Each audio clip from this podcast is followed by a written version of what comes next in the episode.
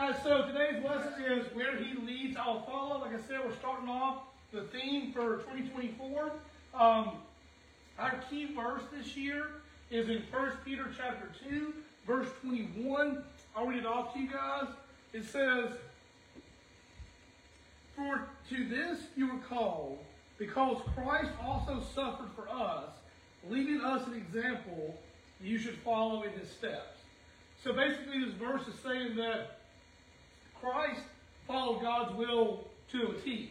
You know, he never made a mistake. He followed it perfectly. But following God's will for Jesus meant he would end up going to die on the cross for us.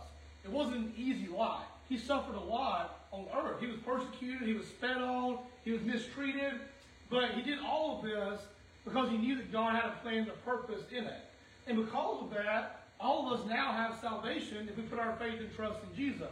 Um, and so the same is true in our lives today. Jesus calls us to follow after his example. And what that means is that sometimes the Holy Spirit is going to lead us to do things that are uncomfortable. He's going to lead us to places that we haven't gone before. We're going to have to talk to people we haven't talked to before, or maybe that are different than us. He's going to call us to do things that may seem scary or irrational. But if we trust in Jesus that He has a plan in all of that, and we follow through with that, even though it may seem odd in the moment, or we don't understand exactly why God is allowing certain things to happen, or why we have to go through certain things, if we trust Him through it, eventually we'll see God's overarching plan for us in that. And we'll be really blessed because of it. And in the process, we'll bless many other people as well. And we'll see the fruit of that labor. So that's kind of the theme of the year. Uh, today's lesson is actually found in the book of Luke. And we're actually going to talk about Peter, the first time Peter kind of encounters Jesus. So when Peter first encounters Jesus, Peter is not a believer, really. He's not, well, he's not a believer, and he's not a follower or disciple of Jesus.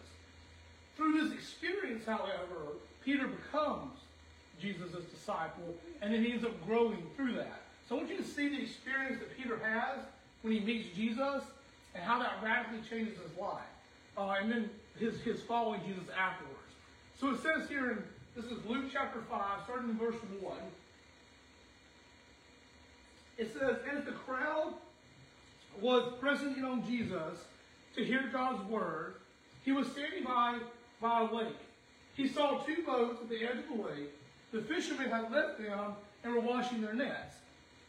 He got into one of the boats, which belonged to Simon, which is Simon Peter, and asked him to put out a little from the land.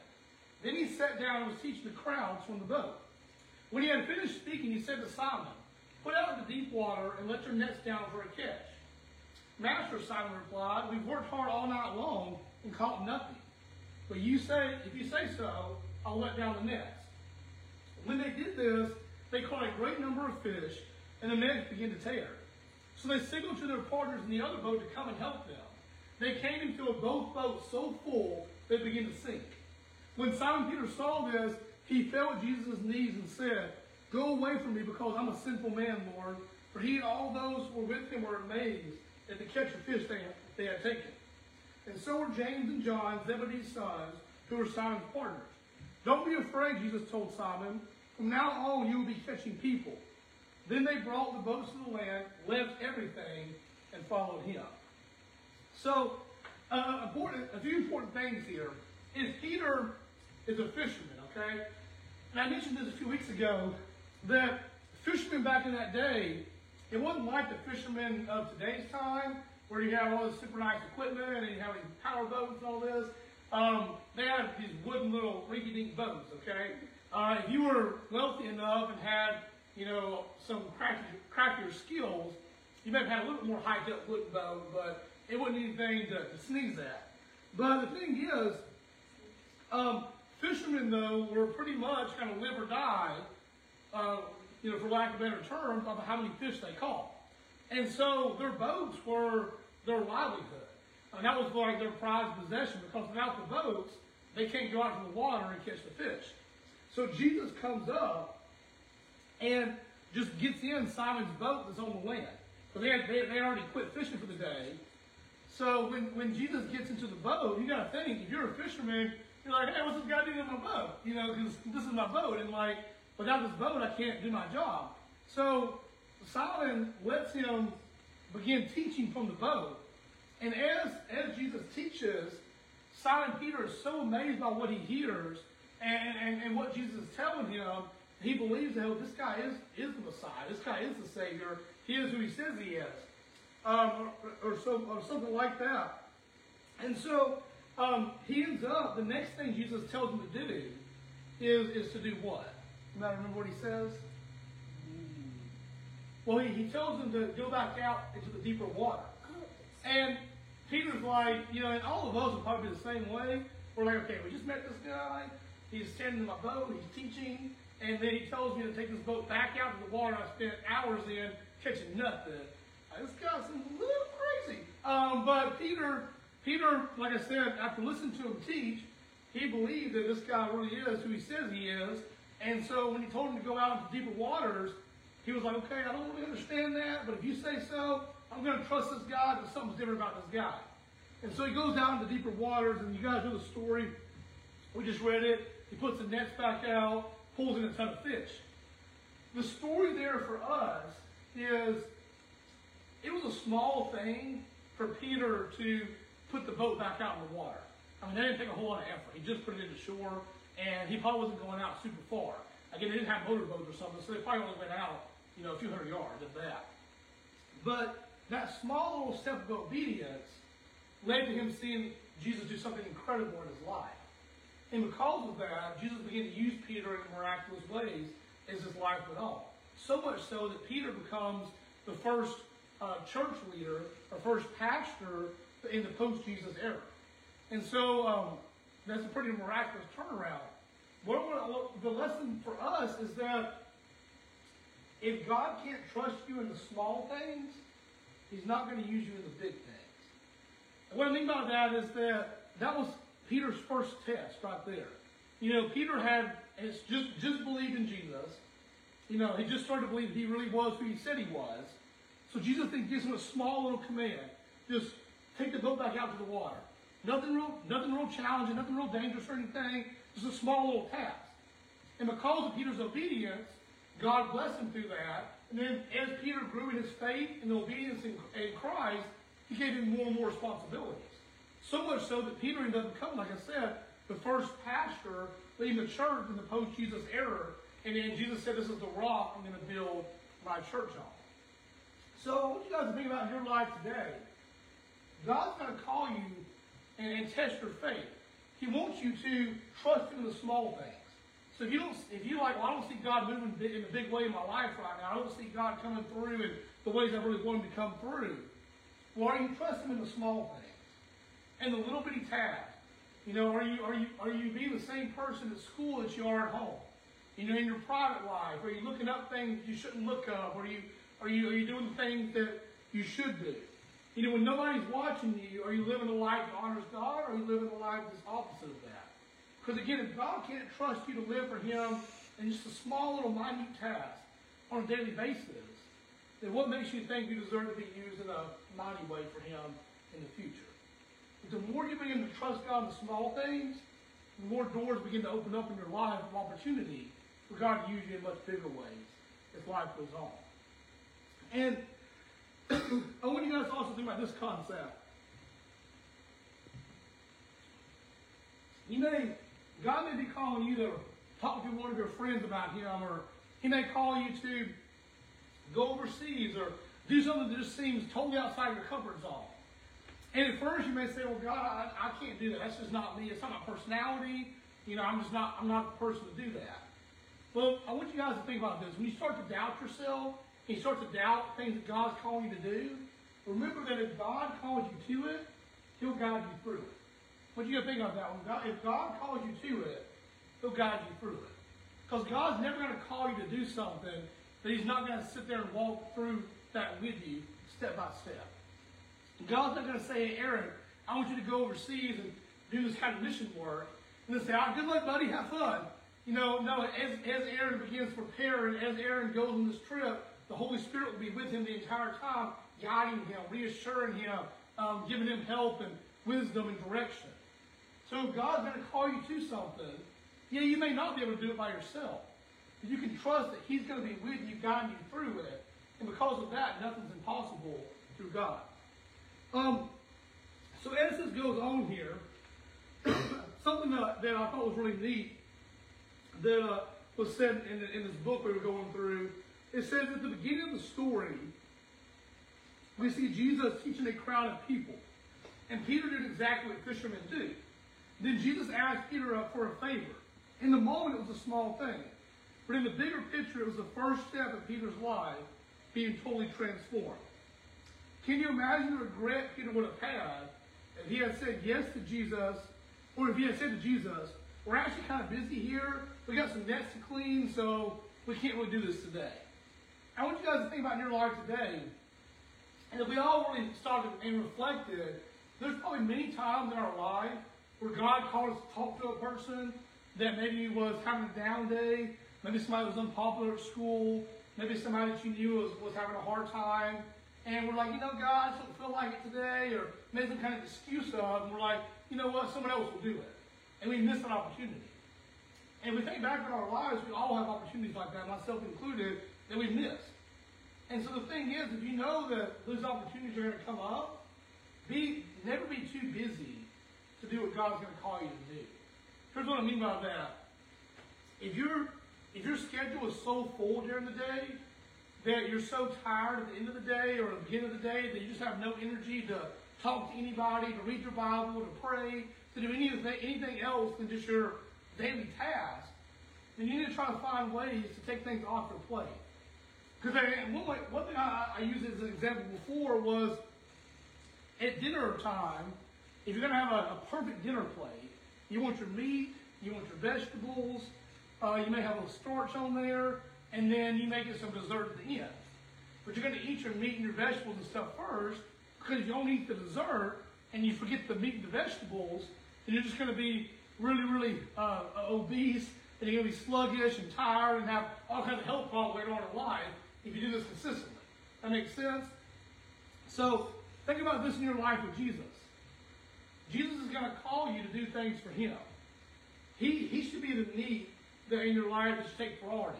Before you do other things in life, you have to make sure that I'm going to have time for Jesus. I'm going to have time to, to pray. I'm going to have time to spend His Word. I'm going to have time to do the things He's calling me to. And then, if you have extra time in your schedule in your day and you, you're not too tired to do it, then add on some fun things. Add on some desserts. You know, add on some, some sports and some hobbies and activities. Hang out with your friend. Hang out with your boyfriend, girlfriend. These things aren't bad. But again, if you overload your plate with those things and you push God and what He's calling you, ultimately calling you to do to the side, then you're going to regret that a lot later on in life. And you're going to realize that you missed the whole point. And so, in life, I want to challenge you guys to have an eternal perspective. To do things in life that are truly going to make a difference for all of eternity. And what I mean by that is that when you talk to people at school, you know, how you interact with people on your sports teams or in your clubs, when people see you, do they see God's light shining through you? Or are they led more away from God than they were in the past? When your friends are being perverted and saying mean jokes and picking on somebody or watching things they shouldn't watch, you just go along with that? Or do you stand up against that and say, guys, this is really not cool, let's watch something different? You know, do they, do they look at you and see Jesus? Or do they see just somebody else in the world today? Because again, if God can't trust you to obey Him in those small little things, then how is God going to trust you to use you in a big way in the future? If you live, if you live life in an eternal perspective, putting Jesus first before the friends and the and the sports and the hobbies and all this, then you'll begin to do everything else like that with an eternal perspective, leading people back to Christ through your gifts and talents God's given you. Um, so I want you guys to listen to this here.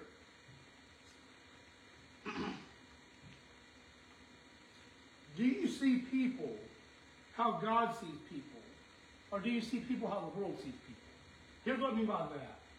The world sees people basically as how can they benefit me? Um, and we live in a very selfish society, especially in America, it's all about me, me, me. You know, what can benefit me? So if I look around at people at school and in society and things I'm a part of, if that person makes me happy, I might going to be around that person. If that person helps me become a better person, I want to be around that person. These are good people. But if that person is kind of weird, or I don't really get along with that person well, or they're taking away attention from me, I don't like that person anymore. I'm gonna I'm gonna block them, or I'm gonna you know cancel that person, or whatever you say. That's kind of how society, essentially speaking, but that's how society works today. Uh, the way Jesus sees people is it doesn't matter what people give to you, it matters what you can give to those people. And so when you see people that are different than you at school, when you see people that are living lifestyles different than yours, or people that are less popular, or you might think are weird or funky, or whatever you want to call them, um, instead of ignoring those people or being mean and rude to them like the world would say to do, instead we should rise above that and see them as how God sees them as made in the image of Him, and that and they also Jesus also died on the cross for them. And we have the best gift ever inside of us. We're a Christian, which is the Holy Spirit, and we should be wanting to give that to them. Even if we get nothing in return from it. You know, even if we share the gospel with that person, maybe that person accepts Christ, but we never become best friends. That person never really helps me out in my life. Uh, it shouldn't be about what they do for me. It should be about what can I do to serve this person. Because what if you're not serving that person, you're serving Jesus. And when you get to heaven one day, those kind of acts of kindness, those kind of things you did for God's kingdom, that's what in heaven when it says you'll get rewards in heaven, those are the things you'll get rewards for in heaven, and those rewards are going to last all eternity. You know, the trophies we get in the sports, the medals we get, and, and singing competitions and things like that, those things are all fun. When we die, they don't go with us. Eventually, they're all going to fade away. They're going to collect dust. They're going to break. They're going to melt. They're going to get thrown away. But what you do for God and the impact you make on people's lives, what you give to people, not what you get, what you give and pour out to people, that's what's going to last all eternity. And that's what truly matters. And that's what, again, being a saying where he leads, I'll follow. Even if I don't get something from it, I know I'm going to do what God's called me to do. Because in the end, that's what's truly going to matter. And ultimately, God will bless you because of it. So as we kind of conclude here, we're going to wrap this up here. It says here, God's truth provides the direction we need and the boldness and confidence to walk in obedience. At times, it may not make sense, but as we begin to follow after Jesus, we grow in understanding of God's purpose in our lives. The more and more things you do for Jesus, the more and more you put Him first in your life, as your first priority, the more you begin to trust Him when God calls you to do something else in the future. Because right now it may be hard to trust God. When you begin to trust Him in little things, and you begin to see God work in your life, and see how God puts these things together for His glory, the next time God calls you to do something that seems radical, you don't question it. You say, okay, God, yeah, I'll do that. Because I know you came through for me this time, and this time, and this time. I know you have a plan in this as well. And see, in Peter's life, think about, um, anybody know how Peter died? Uh, you got like, um, Uh, he got martyred. I think he. Huh? I thought that he, Peter was the one who wanted to go on cross upside down. Yeah, that's what happened. Yeah. Um, so he ended up dying, being martyred on a cross upside down. That's what Martin Pretty. Yeah, basically martyr means like you die for like a cause or a person. That, Oh. Yeah. So, so Peter, Peter becomes so obedient to Christ that even when he's about to die because of what he believes in, he doesn't back down from it at the end. He ends up dying for this cause. He becomes that obedient, that faithful, knowing that even though he may die here on earth, he'll be united back with Christ in heaven, and that's going to be far better anyways. And that's why later on in the Bible, Paul is another example. He writes to live as to Christ, but to die is to gain. Because even if I, the worst thing happens to me on earth and I die, I'm with Jesus. How much better can that be? So Paul is saying, no matter what the world says to me or does to me, I'm going to choose to follow Jesus. And that kind of faith, that kind of obedience, grew in them as they began to trust Him in the small things throughout life. And as they began to trust Jesus, they saw time after time how He came through, how God's overarching plan worked out in those moments. And they became so faithful and obedient, they were willing to do anything for Him at the end. And that's the kind of that's what He calls sanctification. It means growing in your faith and knowledge of Jesus all throughout your life. If we can do that, that's what God will truly honor.